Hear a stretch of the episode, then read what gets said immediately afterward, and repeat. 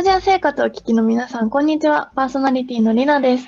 このチャンネルでは、旧グルジアのジョージアに住む皆さんに、生活の様子や、現地で見て聞いて知ったジョージアのリアルを毎日お聞きしています。本日はダイスワインの大輔さんからお話聞いていきたいと思います。よろしくお願いします。よろしくお願いします。はい。今日はワイナリー紹介、カルトリ地方のワイナリーについてお話を伺えるというところなんですけども、なんていうワイナリーですか？えっ、と、今日は、えー、カルトリ地方のバサージスマラン、えー、を紹介したいと思います。はい、これ正式名称で、えっ、と、バサージスマラニって言うんですけど、あの、まあ、ジョージアとか、まあ、えっ、と、まあ、日本人の方も、まあ、ジョージアに、まあ、いらっしゃるしゃるんで、知らない方もいらっしゃったり、海外でも、まあ、よく出てたりとかするんですけど、は、えっ、と、よく知られているのは、このワインのブランド名というか、あのまあ、僕も最近までワイナリー名だと思ってたんですけど、タニーニっていう、あの、ワインを作られている、えーと、ワイナリーです。で、えっ、と、地域は、あの、カルテル地方なんですけど、えっ、ー、と、トビレシから結構近くて、えっ、ー、と、キケティっていう地区なんですね。で、トビレシから30分、うん、2、30分ぐらいあれば着く場所なんですけど、あの、標高がすごい高くて で、えっ、とね、トビリシからちょっとやや南の、えっ、と、ゴリとかがそのまま飛び石からズドンってこう、えーと、西の方に行くと、えー、まあ、1時間かからないぐらいで着くんですけど、まあ、それよりもう少しこう南に下ったようなところにある地区で、えーと、キケティっていうところで作ってるんですけど、標高がすごい高くて、えーと、1000メーター級とかの山がもうバーってこう連なってるようなところで、あまりワイナリーの数も多くなくて、えっ、ー、と、夏も比較的涼しい、まあ、やっぱり標高が高いんで涼しかったりだとか、まあ、冬はすごい冷え込んだりとかっていう、あの、まあ、割と、この、え、ー、と、中東部とか東部の方で比べ、えー、考えると、比較的こう、冷涼な地域になってて、まあ、やっぱりそれもちょっと、あの、にいろいろといい影響を与えているのかなというふうに思います。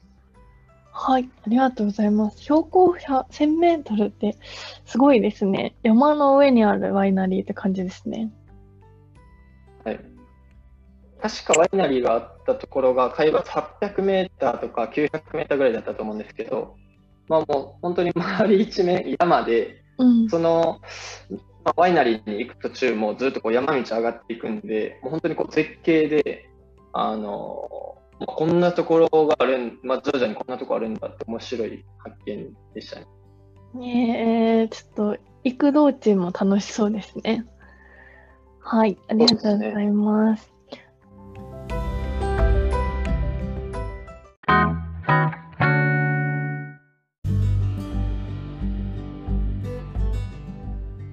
じゃあ、ワイナリーの特徴とかワインのスタイルとかはどんな感じですか？ワイナリーの特徴は、えっ、ー、と、まあ、ここも、えっ、ー、と、ジョージアの中でも、まあ、本当に比較的ナチュラルな、あの、ワインを作っている、えー、方、傾向にあるんですけど、まあ、ブドウ畑も、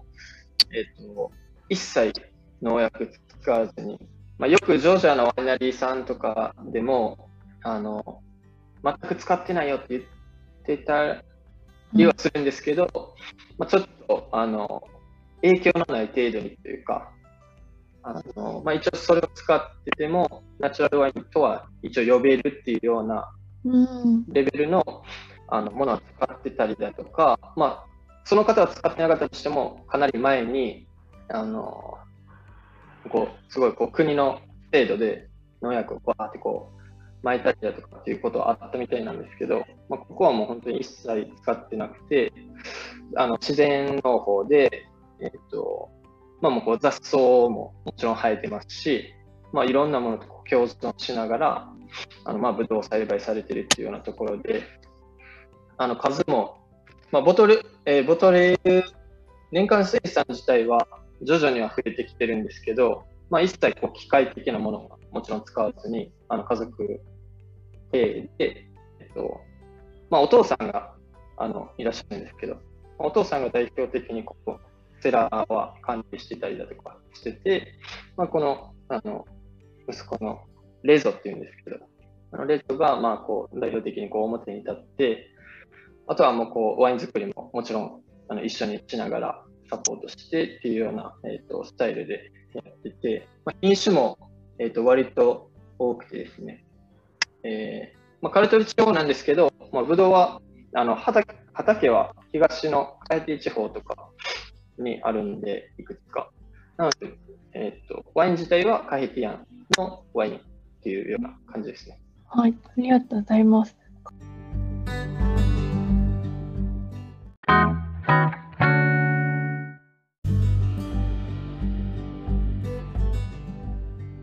カヘティアン、カルトレ地方で標高が高いプラスカヘティアンだとどういう味わいになるんですか？えー、っと、スタイル自体もカヘティアンで、えーとまあ、ブドウももちろんこう東の、えー、カヘティの方から取ってきてるんですけど、まあ、見た目、味はそこまで、あのまあ、もちろんブドウ品種も東のカヘティのものなんで、あのあカヘティのワインだなっていうような感じ。で、えっとまあ、しっかりスキンコンタクトされていて、あの自然にこうろ過されて、あのなんていうんですかね、色はすごい濃くて、あの香りもすっごいこうふくよかなで、あの長い余韻がすごい楽しめるんですけど、タニーニさんのワインは、あの、すごいきめが細かいっていうんですかね。あの、パンチのあるだけの、こう、単調なワインっていう感じではなくて、まあ、アルコールも、やや、えっ、ー、と、落ち着いてて、で、しっかりスキンコンタクトはされてはいるんですけど、あの、すごいこの、きめが細かくて、あの、なんていうんですかね、まあ、バランスがすごいいいような、あの印象で、まあ、品種ごとのこう果実味だとか、あのまあ、酸味とかもしっかりちゃんと出てて、パッとしないようなワインっていう感じの、あの、きめの細かいっていうわけでもなく、ただ単調にこうパンチが強くて、まあ、度数も高くて、っていうような、あの、ワインでもないっていうような、ちょうどバランスを取られてるような感じで、まあ、あとはその、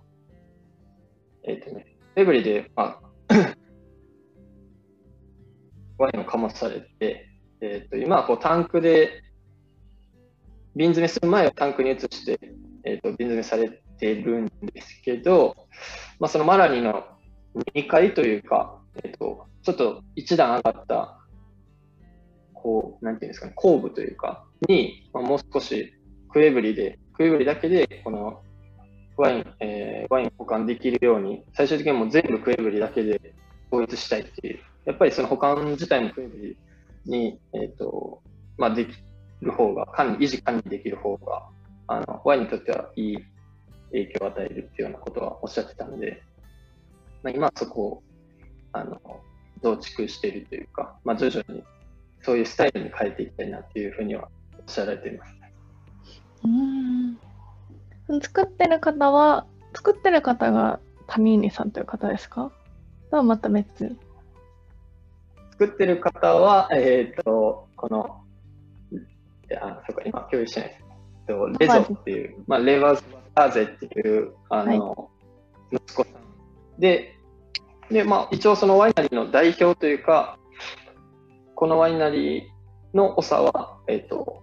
お父さんで、まだ今も健在してらっしゃいます。ちょっと体悪い、あの、方なんですけど、じゃこのワイナリーも結構代々続いていて、継承されてる。そうですね。で、ずっと農薬を使っていない。ナチュラルワインなんですね。ナチュラルで、本当にあのバランスがいいなっていうような、飲みやすい。うんあの、東のワインって結構あまり量飲めないなっていう僕イメージなんですよね。はい。あやっぱ度数も高いっていうのもあるんですけど、あの西のものと比べるとですけど、あの、まあこう、ガツンとくるというか、っていうイメージなんで、まあ、西の方は、まあ、もちろん度数も低いですし、あの、もう少しこう酸味が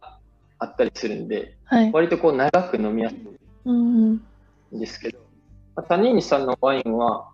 東のワインなんですけど、まあ、まだけあの続けて飲めるかなっていうようなところで、まあ、やっぱバランスの良さがそういうところを引き出してるのかなというふうには思ってます。なるほど。飲んでみたいですね。これはまあでもカルトリッ地方、ちょ飛び入り市からタクシーですか？行くとしたら3、40分っていうのはそうですね、もうタクシーで全然行きます行けね。ちゃう。はい。ということで皆さんぜひ行ってみてください。このワインはジョージア国内でも結構出回ってますか？これも国外にそうですね、結構ジョージアではジョージアのな。あのいいレストランか、まあ、食もしっかり楽しみながら、いいワインもっていうところのレストランとかワインバーだと、結構タニーニさんのワインはあの置いてますね。うんはい。じゃあ、割と飲めるチャンスはあるかなって感じですね。ぜひ、パッケージに他人にって書いてあったら、皆さんチェックしてみてください。ありがとうございます。というわけで、本日は、えっ、と、カルドゥリ地方の正式名称はバサーディスマラニというワイナリーについてお話を伺いました。大輔さん、ありがとうございます。はい、このラジオ毎日放送しております。放送予定は月曜日がグルメ、火曜日が伝統舞踊、水曜日が新ママ、木曜日が歴史、金曜日が現地のジョージア人の方、土曜日がジョージアワイン、日曜日は税制や市場、ビジネスのお話を伺っています。YouTube 版では収録の映像やリスナーさんからのお便りの回答も行っています。ノードでは出演者の方の SNS 情報と毎週の放送予定を掲載しておりますので、ぜひ合わせてフォローの方よろしくお願いします。それでは皆様また次回お会いしましょう。ご視聴ありがとうございました。バイバイ。